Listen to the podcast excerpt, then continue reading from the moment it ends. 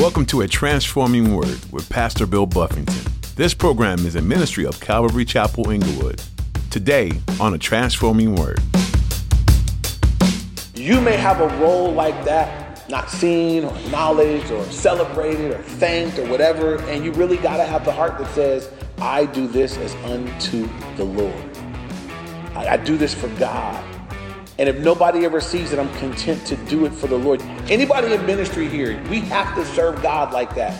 We have to serve Him in a way that says, God, if nobody thanks me, if nobody thinks it's great, if it, if it, it just, I do it for you. And I give it my all because I do it as unto you, Lord. It takes all kinds of people to make up this world. There are people who aren't comfortable in the spotlight, and there are others who thrive in it. Pastor Bill reminds us today that no matter what your call is in life, it's important to God's plan, whether you're up front being known or you're in the back making sure everything goes according to plan. Your role is vital. Let's not get caught up with the gratitude of men because it's fleeting. Do what you do unto the Lord, and He will reward you. Now, here's Pastor Bill in the book of Numbers, chapter 4, as he continues his message Spiritual Teamwork.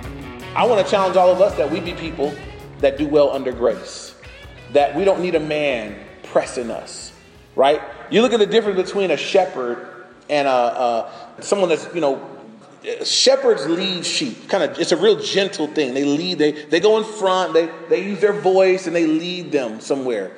Um, but if you look at someone that's herding buffalo, they're behind them, they're poking them in the butt. You know, they're, it's, a, it's, a, it's a whole different interaction, someone herding buffalo than someone leading sheep. And we have a good shepherd and He wants to lead us.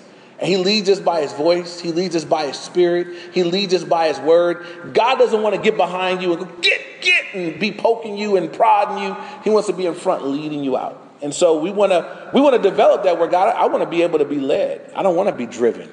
The thing I was asking you to consider for yourself is do you serve well under grace? When you have the liberty to do whatever you want, how do you do in that scenario? And I know for me and my wife, we um, when we first when I first got saved, we were going to a church together that was very small, and I think that her and I were there serving.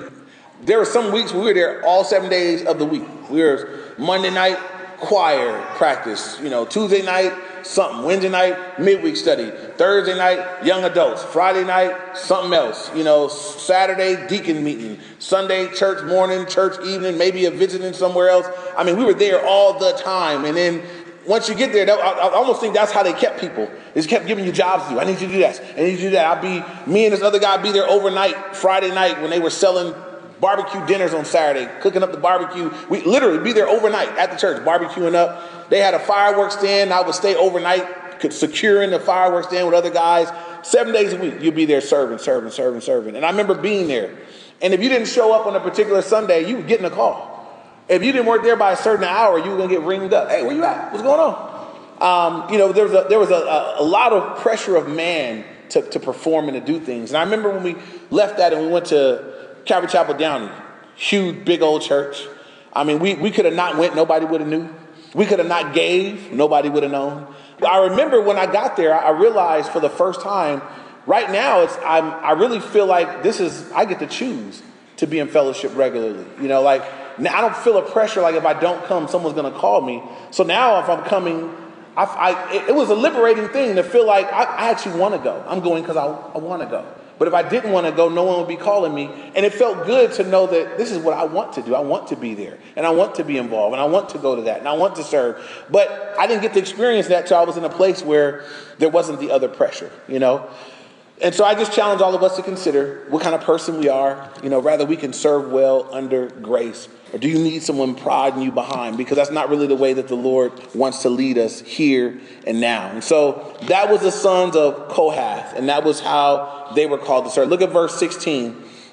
The appointed duty of Eleazar, the son of Aaron the priest, is the oil for the light, the sweet incense, the daily grain offering, the anointing oil, the oversight of the tabernacle, of all that is in it, with the sanctuary and its furnishing. So Eleazar, the son of Aaron, was going to be given oversight. He was going to be in a position of overseeing all these really important things anointing oil, the daily grain offerings, the sweet incense. Um, these were things that only the priest was to be handling and the priest was to be dealing with. And so this is Eleazar's, this is, this is his role, this is his job, this is the part he plays in the body. And once again, um, the sons of Kohath couldn't look at Eleazar and say, I want to be an overseer. Why I got to be under somebody else? Why I got to carry things like a donkey and he get to oversee and handle fine, delicate stuff? Everybody had their place, right? Everybody had their role. Everybody had the part that they were supposed to be playing. And I, I won't ask you to raise your hand, but anybody here ever been ever you ever been in a scenario where you wondered why you were where you were and someone else was where they were? It could be at work, it could be in sports, it could be a ministry. But have you ever been in a place where you you're looking at someone else and wondering how come they're there and I'm here? I want to be in that role. And I would just tell you right now, it's a really, really unhealthy place for a believer to be. I've always got to look at where God has me. As long as I'm following Him, that if where I am right now is where God has me, then to complain against where I am is a complaint against God. It's saying, God, you're not good to me right now. God, you're not being fair to me right now. I don't, I don't, I don't appreciate where you have me right now. But again, if I walk in faith, then I would say, God, wherever you have me right now is where I'm supposed to be. It's where I'm going to flourish. It's where I'm going to learn of you the most. It's where I'm going to be molded into the man you want me to be. And if right now you have me here, then I got to be okay with that. I got to be good with wherever God has me at every season. Uh, all we want to make sure is that we're, we're there on assignment, that God has you where you are. Now, if you'd have ran away from the Lord and got yourself off into some mess, it, it wouldn't be bad to stop and reset. But if you've been walking with the Lord and He has you in a place, be content. Don't ever want for something else when God has you somewhere. Be content where He has you until He moves you. But don't be discontented in the will of God. We're to be content wherever He has us. Look at verses 17 through 20. Then the Lord spoke to Moses and Aaron, saying, Do not cut off the tribe of the families of the Kohathites from among the Levites, but do this in regard to them, that they may live and not die when they approach the most holy things. Aaron and his sons shall go in and appoint each of them to his service and his task.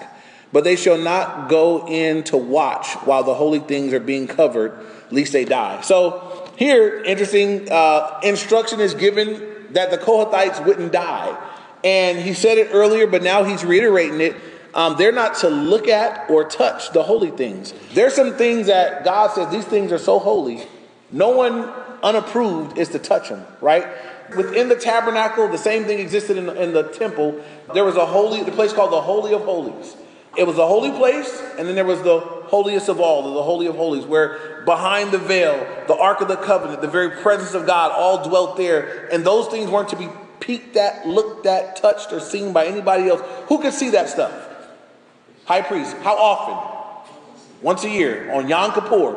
And if he wasn't right, what happened? He died. That stuff was holy. So I just want to take us back because we, we could we could talk about these things, but not not let it really marinate.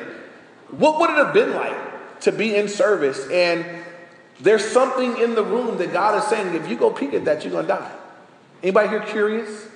Anybody here got a little curious spirit? You got you get you people people leave and you like, I wonder what is that over there they had. You start you, you, any peekers in here? Some of you mommies like peeking and stuff and everything else. You wouldn't this wouldn't be good for you, right? When I was a kid, my mom was the worst snooper ever. She would snoop in your stuff, but you always knew she had snooped because she couldn't put stuff back. Right now, kids text message, right? But when I was in school, everybody, the girls folded letters up, and they they could like take a letter and fold it up into a heart with a tag that says "pull here," and you can pull it out and unfold it and read it and fold it all back up. Anybody is that anybody from that era? Some of you guys, okay? So my mom, I have all these letters from people from school or whatever, and I leave them folded up. I come home and all the letters are unfolded like they're, they're, they, she tried to put them back together but none of them are the way they were so i'm like you know she'd have been in the box. She'd have been reading my letters reading my stuff. She she was a snooper you know but i always knew she had been there. In this instance here if you got nosy about these articles these items and you snoop everybody would know because you would be dead. Um, and so here he's saying hey warn them that they wouldn't do that. These things are holy. They're set apart. Only the priest is supposed to see these things when he's supposed to see them uh, once a year. We need to be reminded sometimes of the fact that God is holy. Um, we live in a very casual culture, and people get very casual in their relationship with God. And I, have always really hated the, the t shirts and the stickers that say, Jesus is my homeboy, and just kind of demotes him to something less than what he is. He's God Almighty. And yes, the Bible says that, that he's our friend. Yes, the Bible says that he loves us, he's a father to us. Um, but there's a reverence that we're to come before him with. There should be a, a, holy reverence and a fear of the Lord that we carry. That we wouldn't just, God's not a common, he's not a common person. Um, there's a reverence that we're to approach him with. And so there were things here that God said, these items, these articles, they're holy. They're set apart. And they're not to be treated as common things, not even to look or touch upon them. And so the Kohathites here are told this. Now, um, there's a story in 1 Samuel chapter 6 um, where people didn't heed God's command in this way. And uh, there's a couple times in Scripture where people touched in an, in, a, in an inappropriate way. They touched these holy things, and it didn't go well. And so in 1 Samuel chapter 6, um, some of you guys will be familiar with the story. The ark, the Philistines had the ark, and it was going to be recovered and, and brought back. And as it was, um, people wanted to, to get a peek. They wanted to take a look at it. They wanted to see it, and people died. People wanted to, people peeked in and, and took a look. Um, there's the, the, instance where um, uh, David was bringing home the ark, and it was they were carrying it. And when they got it from the Philistines, God had told them it's to be carried on the poles. And God had been very specific of who was to carry it, how was to be carried, all these different things. The Philistines who don't know God had it on a, a cart. And I guess that cart looked a little more convenient than the poles. And so when the children of Israel went and took it back, they said, that, that cart's all right. Let's just take it back on the cart. And they're moving it on the cart. And as it's on the cart moving, uh, they must have hit some, some uneven terrain, and the ark tipped. And this guy named Uzzah reached up to, just to steady it so it wouldn't fall. But what happened when he touched it? Died. And David was bummed out. He was upset. I mean, he just died. Uzzah died for touching it. He was trying to do a holy thing in an unholy way. He was trying to do a good thing, but he wasn't doing it in the way God had prescribed. And there's a lesson in that for us, right? They took something that the world was doing, carrying the ark on a cart, and they decided we're going to try to do it the way that they do it. And God said, nope, I prescribe how it's to be done. We need to be very careful as a church that we don't pick up ideas about how to do the things that we do from the world. That we don't look at how the world does things. I would do it like that taking their ideas, taking their carnal methods and bringing it over here and saying that's how we're going to do it. There are churches right now that if you look at how they run and structure, they they taken secular business models, said now we're going to do church just like that. It runs like a corporation and it feels like a business. It doesn't feel like a ministry. It doesn't feel like a place where Jesus is meeting with people and healing people, and where the most important thing is his glory and loving people. It feels like a, a business. You go into business, what's the goal of going into business? Making money. And some of those places that take that model and they start running like that before long, they start looking like a business and function like a business. And they look like it's all about the money. It's not about people. It's not about Jesus anymore. So we got to be cautious and careful that we don't take our cues from the world. We want to get our instruction from the Lord about the way that we're to do things and how we're to do it. So they were told here not to not to touch it, and that was how they were going to be kept alive. Um, they weren't to mess with the mercy seat. They weren't to peek into it. Uh, they weren't to touch these different articles, um, or else uh, they could die. And um, you know, some may read that and say that's that seems kind of severe. Like, how come they could? You know, why die? And I believe, as you look under the old covenant, many things that God said, no, you die for it. this is what I know. It's, it's true in our culture. It's true today too. If there's something that you know the the ramification for doing it is death, it just doesn't get done. People don't do it, right? In our society in California, we have a problem with murder. We have a problem with rape. We have problems with all sorts of things that other places in the world don't have the problem. We have the same people, but they don't have a problem with it because they penalize it with death. Do you know in the countries where rape is punishable by death, they don't have a rape problem? They don't have a problem with it. Doesn't happen because men ain't that stupid. Um, they not that carnal. I mean, if you know that this will cost you your life, they say, ah, maybe not. Um, in the countries where stealing something will cost you a limb, I don't want it that bad. I'm gonna just go without. You know, they just make better decisions. Uh, but in a country like ours, where you can kill three times and still get out and to do it again, people feel free to do it. So I look at this and say, God, God was just making a point. I really don't want you touching it. If you touch it, you'll die. It'll be an example to everybody else not to do what you did. And so it'll keep people from getting comfortable doing what they shouldn't do. So I always look at this when I read my Old Testament and I look at things for which God said, if you do that, you'll die. Even though I'm not under the old covenant and I'm under grace, the Bible says that God is the same yesterday, today, and forever. And so I at least when I see those things, I learn about God's care. I learn, I learn that there's some things that God must really not like. Everything's not equal to God. Some people say, all sin is the same. Can I tell you guys that's not true? Y'all know that's not true. Is All sin is not the same to God. You read your Old Testament. Some sins, you got to get out of the camp. Some sins, you got to go take a bath. Got to go ceremonial wash. Some sins, God says you'll be killed for. So when I read that, I don't, I can't, I can't read that and say all sin is the same. God says no. For that, you'll be punished lightly. For this one, you'll be punished a little more severely. For this one, you'll be punishable by death. Then I believe that all sin is the same in the sense that it's sin, but there are some things that are worse. So, you know, we've been made in the image of God. We've been given, we, we have a lot of the way that we are um, is come from Him. And so the fact that you feel different about a liar than a murderer, that's because it's different. Those are different crimes, those are different infractions. And so um, when I read things in the scripture where God says, man, for that you would die, even though you might not die for it now, I'm at least made aware that, man, God's serious about this. There are things that God wants to be set apart as holy. And here, he wanted to be obeyed. He wanted them to do it the way he wanted it done. He wanted obedience from them. And we learned that. obedience is better than what? Better than sacrifice. Better than offering up stuff to God. Your obedience is better than that to God. So, moving on now, look at verse um, 21 through 28. It says, Then the Lord spoke to Moses, saying, Also take a census of the sons of Gershon by their family's house, by their families. From 30 years old and above, even to 50 years old, you shall number them all who enter to perform the service, to do the work in the tabernacle of meeting. This is the service of the family of the Gershonites in serving and carrying. They shall carry the curse. So the, the Gershonites are going to carry a different things. They're going to carry the curtains, verse 25, the tabernacle, and the tabernacle of meeting with its covering, the coverings of badger skins that is on it, the screen for the door of the tabernacle of meeting, the screen for the door of the gate of the court, the hangings of the court which are around the tabernacle and altar, and the cords, all the furnishings for the service, and all that is made for these things, so they shall serve.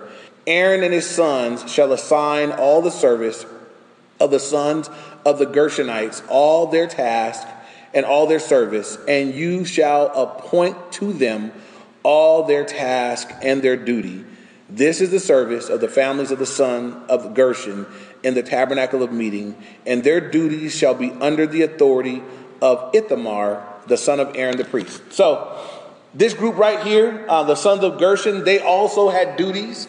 The stuff they were going to carry is not as cool as the stuff that was going to be carried by Kohath. The Kohath had all the really intricate, important things of the tabernacle. They had kind of the outer workings. They had the, the tent coverings, the, the, the screen doors. The things that they had didn't seem to be as significant or as important or as detailed of items, but this was going to be their part. I call this chapter, I titled it Spiritual Teamwork because what if Kohath shows up with all the inside stuff? that's not to be looked upon. is all wrapped up in special color cloth and badger skins and everything else. What if they did their part and they all carried the, the show bread table and the, the candlestick? All these things got brought. But what if this group, what if the sons of Gershon said, I don't feel like my job is as important, so I'm not going to do it.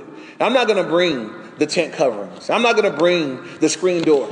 Then the work stops, doesn't get to go forth right? That was going to be their assignment, but they both need each other. And uh, I point that out because in the body of Christ is the same way. There could be people in the body of Christ that feel like their role or their job or their function just doesn't feel as important as another person's function. Maybe it's not up front. Maybe it's not visible by many. Maybe people don't see it and acknowledge it and say thank you for it, but it's critical. Uh, it's critically important. It's necessary. Um, when I first started doing high school ministry, there was a young man that had been, he had been kind of with the junior high pastor before, then he had come to high school and he had worked with the pastor before. He was a student, but he was also serving in the ministry as a student. So when I took over high school ministry, um, he was still there and helping serve me, serving with me along things. So we were doing our first high school winter camp, which is a really big deal. And 90 some kids, you're taking them up the mountain. And, um, you know, there's all these things you need to prepare for. I've never done it before. It's my first time doing it. And I'll never forget, this kid showed up at a Wednesday night and he had made this checklist for me. And he said, Hey, uh, every year that we go, this was a checklist that I would do for Pastor Mike and it's all the different things that you need to make sure you have. And I remember taking that checklist, and if I were to be totally honest with you, I probably had 20% of the checklist, but I needed 100% of the things that were on it. And I was so thankful for this kid. I mean, it, there are things that I just hadn't thought of. I'm like, oh, wow, I hadn't thought about that. I do need a, a sound system. Or I hadn't thought about this. I do need a first aid kit. I hadn't thought about that. I do need to bring the, the first, you know, you, we have a first aid book, but I need one with only the kids that were going to take their stuff. And there were all these things that he brought. And I thought, wow. Now, I do the camp, you know, I take all these kids up and we have this awesome time and we bring them back and parents are thanking me. Thank you so much, Pastor Bill. Oh, appreciate you. And oh, you're such a great guy. And this guy, he really made it go. You know, he gave me the list, he helped me serve, he did all these different things, but his role maybe wasn't seen or acknowledged, but it was critical to everything going in a way that glorify God and minister to people best. You may have a role like that, not seen or acknowledged or celebrated or thanked or whatever, and you really got to have the heart that says, I do this as unto the Lord. I, I do this for God. And if nobody ever sees it, I'm content to do it for the Lord. Anybody in ministry here, we have to serve God like that. We have to serve Him in a way that says, God, if nobody thanks me, if nobody thinks it's great if it if it, it just I do it for you. And I give it my all because I do it as unto you, Lord. That's how we want to serve the Lord. That we just we do our best, we give it our all, but we do it as unto the Lord and not to men. Uh, this is Colossians 3, 23 and 24. Uh, it says, Do all that you do heartily, means with all your heart, as unto the Lord and not to men, because you serve the Lord Christ, knowing that from the Lord you will receive the reward of the inheritance, for you serve the Lord Christ. And so we do our work as unto Him, knowing that our reward is from Him. And we don't do it for men. Because if you do it as unto men, you'll be really bummed out when nobody noticed that you worked really hard. I did this for three days, nobody said nothing. That's when you know that you didn't do it for the Lord. Because you was looking for somebody to acknowledge it. No, and even say thank you. I ain't doing it next week. You know, that's when you know that you, you didn't have it right. But when you do it as unto the Lord, whether it's acknowledged or not, seen or not, the contentment is that, God, I did this for you, and I, I, know it glorified you. I know it blessed you. And you know what? When you serve unto the Lord, your service never goes unseen because God sees everything. He catches it all, He doesn't miss anything. Anything you do for Him, He never misses one thing that you do for Him. And so that'll save us um, because everybody's role and function in the body is not a visible one. You know, Paul, he talked about this. He said that sometimes it's the unseemly members that are the most critical. Think about your physical body. The most important parts of your physical body you can't see. I can't see your internal organs. I can't see your heart or your blood flow. I can't see those things, but they're the most critical thing about you that keep you living, right? I can't see those things, but they're critical to your, your living and breathing and, and having life. When I'm looking at you guys right now, the stuff I see is not that important. Your hair, your skin, your clothing, your fingers. I mean, they're important, right? We're looking at them. We care about how our faces look or whatever, but they're not that critical. They're not the most important things. And many times in the body of Christ, those, those things that are most critical, somebody that's at home praying that God shows up. Nobody ever saw him, but it was the most critical function of the ministry that went forth. Someone that was dedicated to prayer for the work that God was going to do.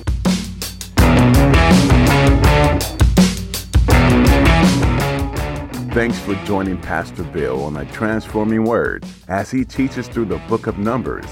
As you listen to today's message, we pray that it has not only inspired you in your faith journey, but challenged you in your relationships. The book of Numbers recounts the various struggles the people of Israel faced with those outside of their camp, but also within.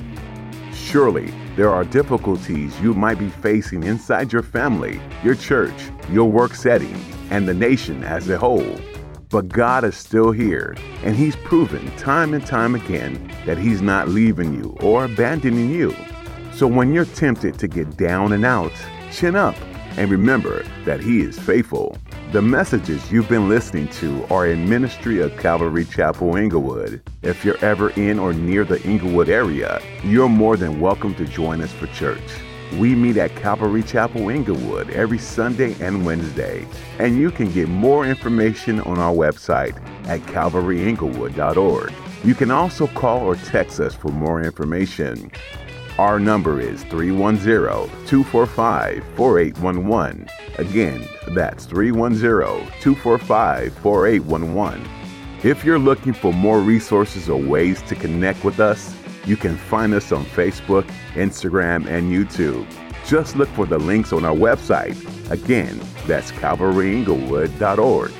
Well, that's all we have time for today, but Pastor Bill will have more to share from the book of Numbers next time on A Transforming Word.